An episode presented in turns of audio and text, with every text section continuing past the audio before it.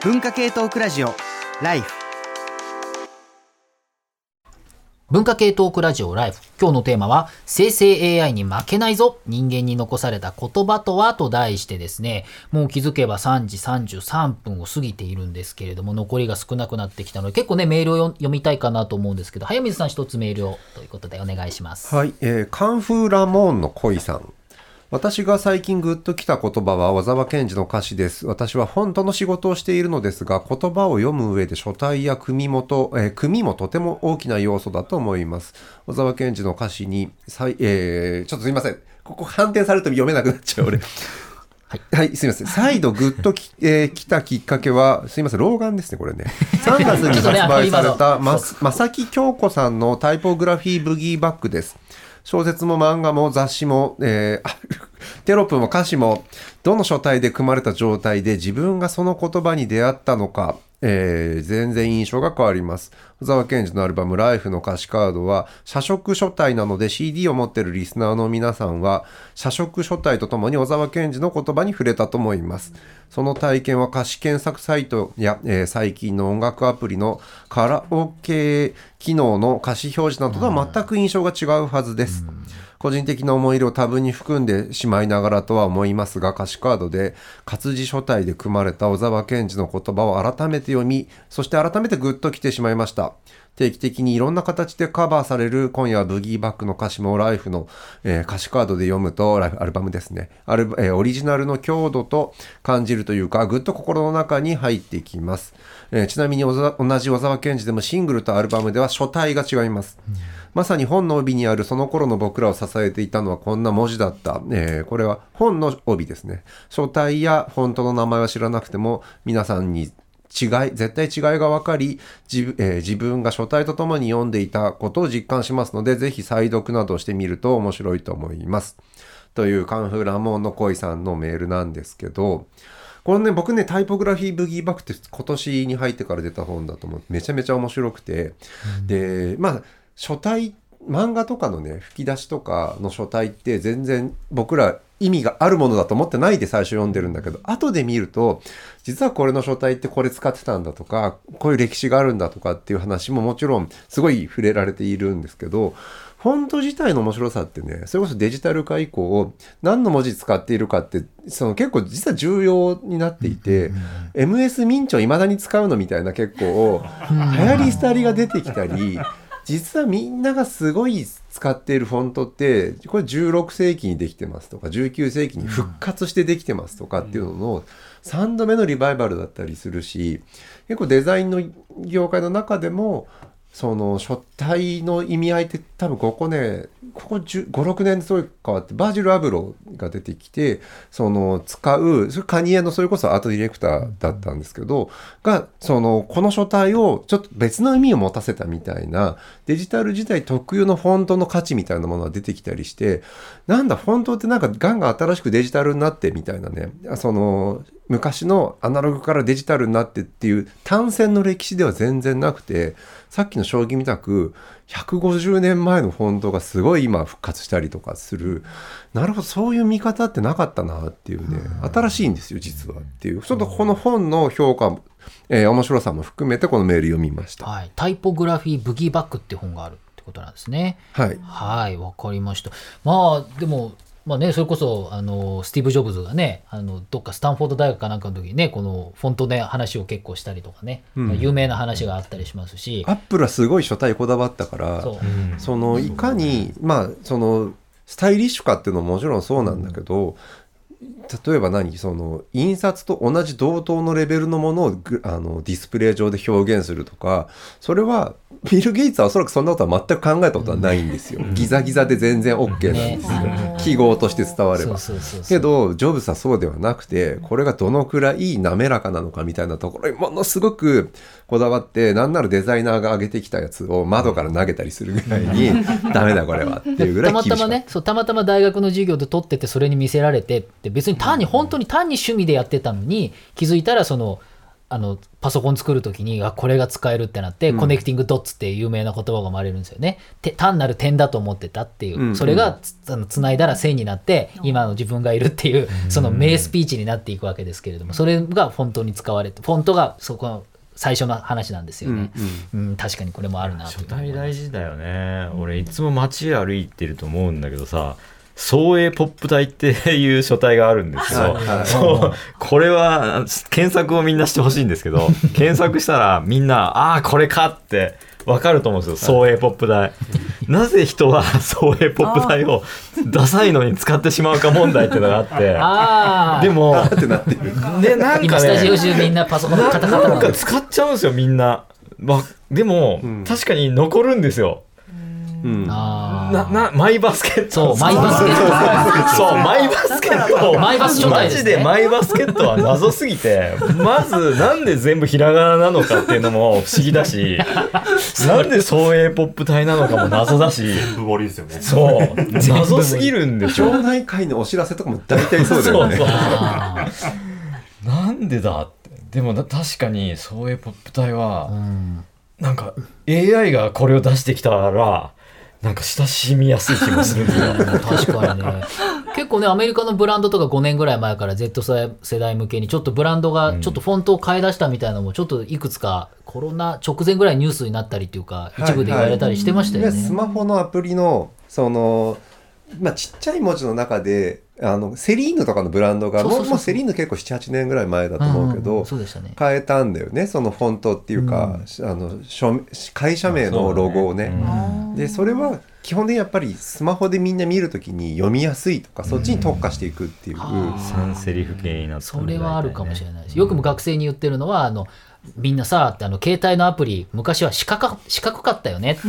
形がね。あれも丸みを帯びるようになってきたよね、とかって。ああいうふうに、こう、Facebook の青の色を変えてるとかって話とかもね、ちょっとしますけれども、それも我々の身体感覚に根付いていて、まあそういったものが結構、ファインチューニングされているということなんだなというふうに思いますけれども、別のメールとかもどうです助真さん？あそうですね。じゃあ今のこう受け手の話っていうところでじゃあパジャマーさんからの、えーメールになります。ライフの皆さんこんばんはいつも楽しく会長しています。グッときた言葉ですが私は趣味でボクシングジムに通っているのですが、えーそのジムで教わるトレーナーの方から教えていただいた言葉がすごいなと感感心しましたジムではヘッドギアをつけて他の方と軽いスパーリングをすることがあるのですが、自分は運動神経が悪く、覚えもとても遅いので、繰り出すパンチをしょっちゅう避けられないでいました。避けられていました。なのでトレーナーから、ワン、ツーが単発だから、ズドンの一発でと言われ、自分でもワン、ツーを出すときに、ズドンと頭の中で声を出して意識すると前より当たるようになり自分の体の中でもしっくりくるようになりました、この言葉によって体の使い方が変わるような体がしっくりくる言葉というのは生成 AI が学習してもなかなか出てこないことだと思います。はい。というのこれまさにそうで今あのちょうどこうどう受け取るかって話だったんですけどゲームがまさに結構それがあって最近のゲームって基本的にこう手元で操作するものあのコントローラーに対してきちんと振動とかで返すように返すようになってきたんですよね。PS5 とかすごいとか。完全に。そうなんです。昔は、まあ、もちろん64の振動パックとか一部あったんですけど懐かしい。振動パック。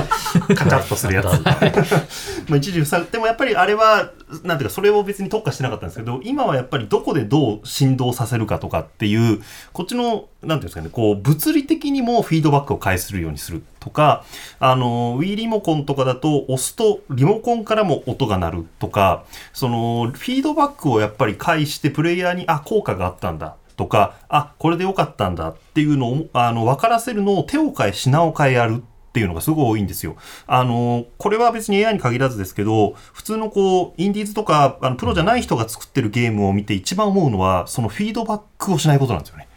すごい的確にフィードバックをしているかどうかがマジで分かれ目だと思ってて、やっぱ敵にダメージ与えたらバシャってなるとか、気持ちいい音を鳴らせるかとかっていうのはすごく大事なので、まあこのやっぱ AI がその、ちゃんとそれを、あ、よかったって感じてくれるかどうかっていうのは、多分なかなか難しいのかなと思うので、まあそのフィードバック度合いっていうのは大きいかなと思います。体性みたいなこと。はい。いやこれでもねそれその身体性っていう話で面白い今面白いあの助左さんが読んでうん。面白いなって俺思ったのが、うんうん。僕ボクシングやってるから分かるんですけどこれ今あのメールには「スドン」って書いてあって助左さん「ズドン」って言い直したんですよ。でもこれスドンなんですよ実は。ボクシングやってると分かるんですよ。なんでかっていうと、はいあのボクシングでジャブ打つ時にみんなアニメスッスッシュッシュッって言うじゃないですか。あれあれが何かっていうと俺もなんでみんなシュッシュッシュッシュ言ってんだと思ってたの本当に意味わかんないじゃん言わなくていいじゃんだけどあれって結局殴られる時に危ないからボクシングやる時って顎引いてこう歯をなるべく食いしばっとかないと下噛んじゃうんですよあでだつまり下こう噛みながらでもこう力入れる時にジャブ打つ時に入れる時に吐くからスッて。空気が漏れるっていうだから図じゃないんですよ。図ズは言えないんですよ。スなんですよ。スドンなんですよ。これ。ズドンは漫画だね。でしかもワンツーって ワンツーって一個の動作だからススドンなんですよ。スドンなんですよ。そうか。そのままいけるよ。うにしないとそうか。ズドンじゃないですよ。うわー。スドンなんですよこれ。スなんだそう。だから身体性が俺もズドンだと思っちゃった。違うんですよ。ズドンだと思った。絶対スドンなんですよ。間違いなく。わあこれだからやっぱメロン先生がちゃんと身体ができてるからこれすぐ気づいたわけですそうよねやっぱりなんですよ。あこれスドンだなって。でこのパジマさんも本当にそれスドンなんしかもワンツーはトレーナーはワンツーって言わないですよ。ワワツーって言うんですよ。ワツーって言うんですよ。あー言ってるそうそう。一息一息なんですよ。ワツーって。ワンツーじゃないんですよ。ンがあると遅すぎるってことですよねーワツーって言うんですよね。うわこれを音読したことでボクシングやってるかどうかがバレるんですね。そうなんですよ。はあこれこれ身体性でもう一個面白いの読んでいいですか、僕。ぜひぜひ。えっとえー小林実さん、えーはい。栃木県、えー書店員さんの方ですけど、えー人間に残された言葉の件前回の放送でメロン先生が放った名言 AI や風に痛く感銘を受けたので最近刺さった言葉はそれなんですがありがとうございます、えー自身の記憶にダイブして印象に残っている言葉フレーズ歌詞などを鑑みると浮かび上がってきたのが「キリンジの雨を見くびるな」の歌詞。みぞおちを蝕んでゆくだろう深く深くの部分。なぜか名状しがたい良さを感じずっと蝕まれたままなのです。って言ってるんですけど。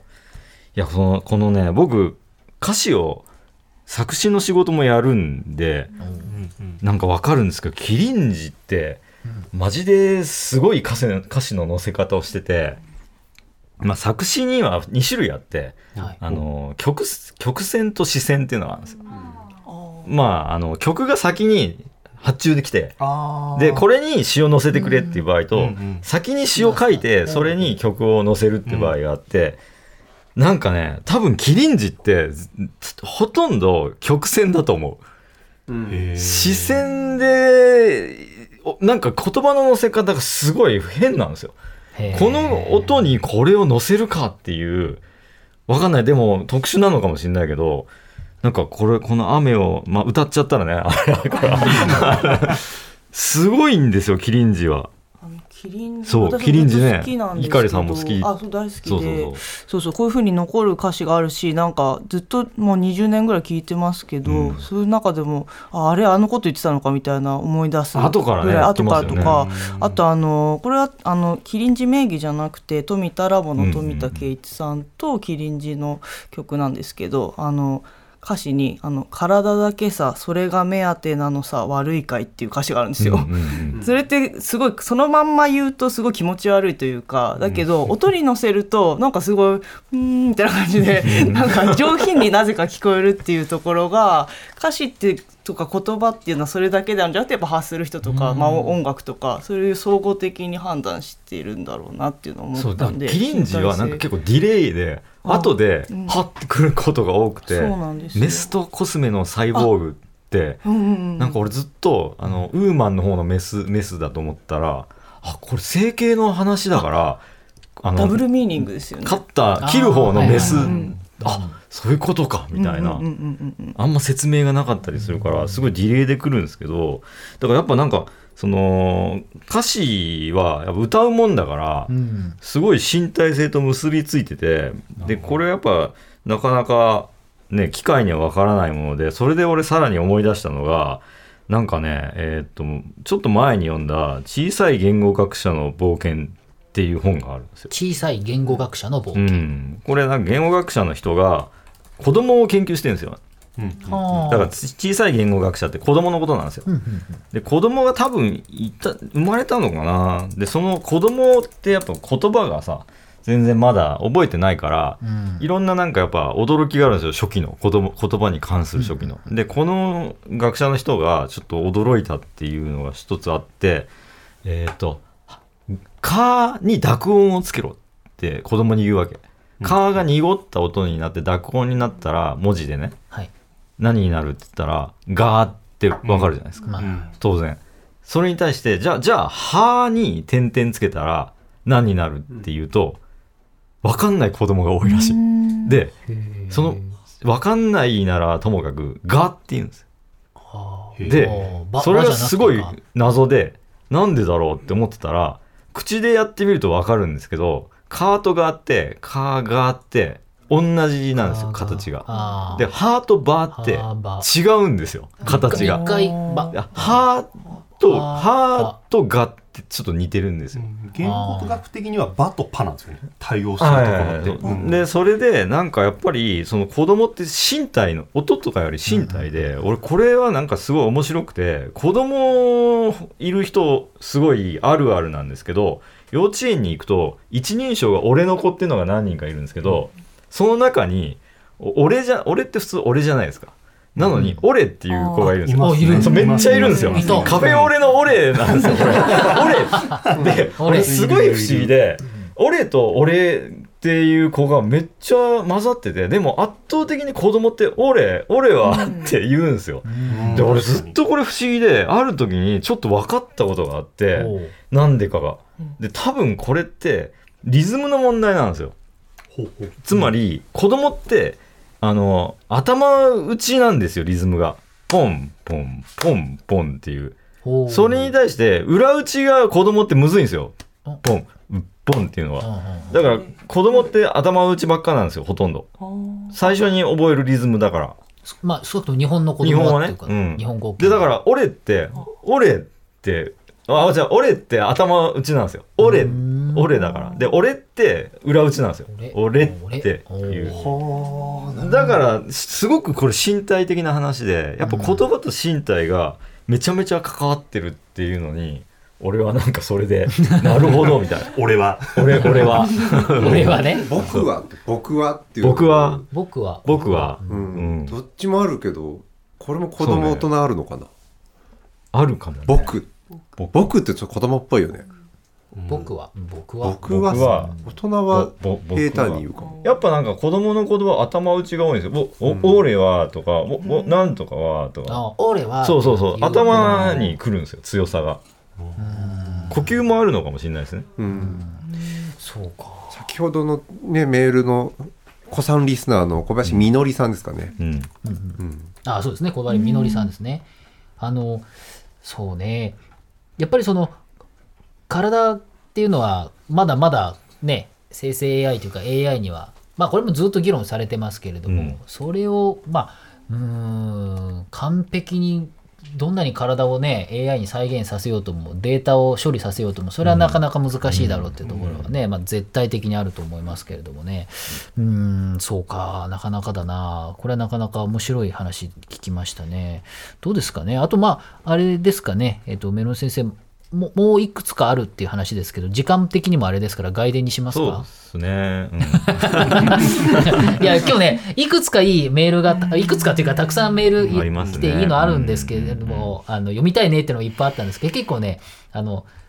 なんていうんですかねあの心のこもったやつが多いんですよ、ね。ボクシングの話はね面白いですよ。面白かったですね。外伝でしましょそうですね。じゃあ、ってことなので、外伝も聞いてほしいんですけれども、ポテトさんにちょっと聞きたいんですけれども、今日ね、もう、もうそろそろ3時間経つんですけれども、これいろんな、まあ、名言も、まあ、いろいろ最初聞いたりしながら、いろんな議論してきたと思うんですけど、ポテトさんのいろいろ最初に、こう考えてみたかった人間に残された言葉っていうね、この今回のテーマどうですか？ポテトさんいろいろ聞いてみて。いやそういやーなんかこの早水さんがそのタイプライターの話をされてたじゃないですか、うん。タイプライティングすることである種女性に仕事ができたりとかしていく、まあ、民主化されていったって話だと思うんですけどなんかそれ聞いてあーなんか諦めようって思いました。い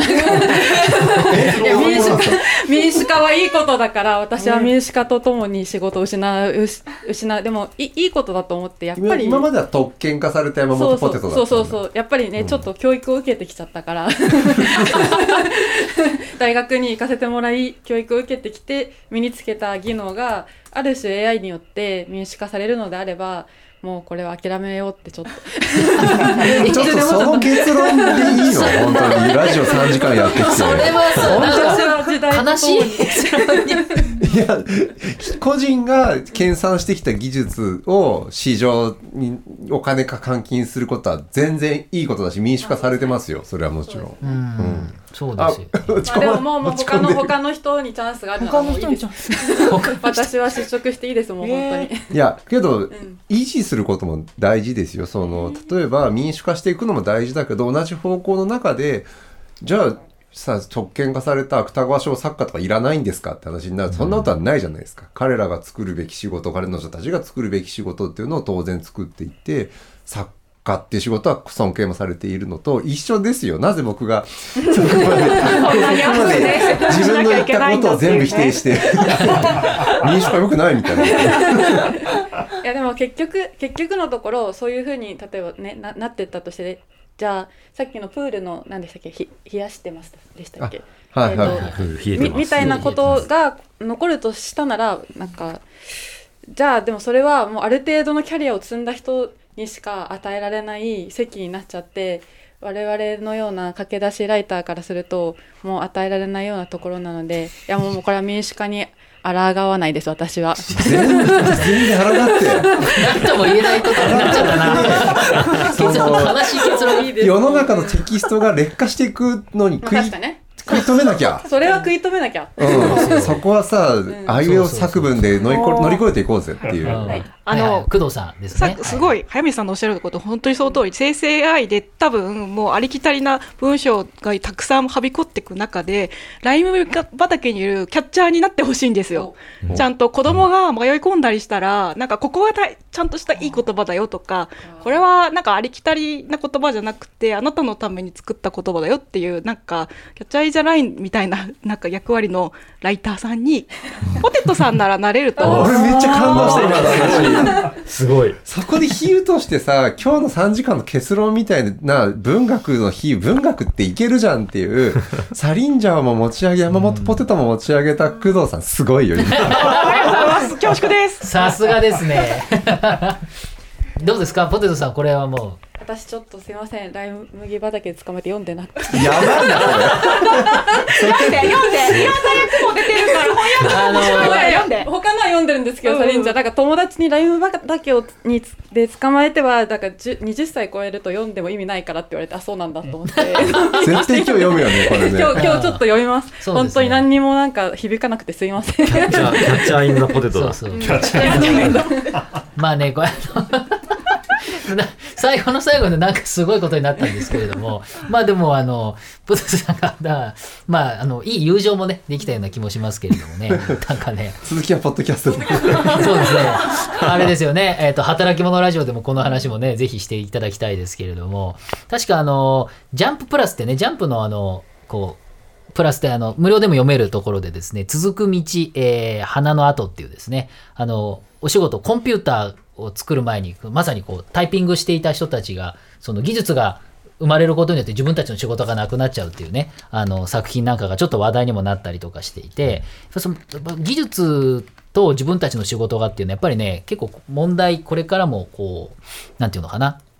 あの議論にはなると思うんですけれども、まあ、私たちまだまだやることはあるのかなというのも、まあ、最後の身体性の話なんか聞いてると結構思ったりもしたかなと。いうふうにも思うんですよね。ということでそろそろエンディングが近づいてきたんですけれども、えー生放送でお送りしてきました文化系トークラジオライフ、えー今夜の放送内容はポッドキャストでも配信します。Spotify や Apple など各種、えー配信プラットフォームで文化系トークラジオライフと検索してみてください。ポッドキャストでは本編に続いてこの後収録する外ライフ外伝も配信しますということでまだまだ読みたいのあったのでちょっとねこれから読みます。えーお願いします。外伝収録の様子は YouTube ライブで動画生中継しますのでまだ頑張れるという方はどうぞお付き合いください。詳しくは番組の Twitter アカウント Life954 をご覧ください。ライフは偶数月最終日曜日の放送となりますので次回の放送は8月27日日曜日深夜1時からの予定です。テーマなど詳しいことは番組ウェブサイトの方をチェックしてください。また、番組をお聞きになった感想もお待ちしております。メールメールアドレスは life.tbs.co.jp え life.tbs.co.jp life の続きは、綴りは life です。えー本日はですね、生放送ね、えー朝までお付き合いいただきありがとうございましたということなんですけども、あんまり時間がないんですけど、すけ、すけざねさん初めていらっしゃって、あと1分なんですけれども、はいどうでしょうか？あ、すごい楽しかったです。本当にこんなにこの場でいろいろ生まれ、そして名言が生まれ、名言が否定され、そして再び それによって最終的にエモい結論までいくっていう、この1時間、3時間のドラマ、ささすがシナリオライターですね。上手だな、すごいな。感動しました。楽しかったです。感動しました。感動しました。小泉純一郎ばりの。感動した。っていう。感動した。名言が出てきた。っていうのもね、ありかなと思いますけれどもね。あの、あ、もうまだ30秒あるわ。碇さんどうですかあ私も感動しました。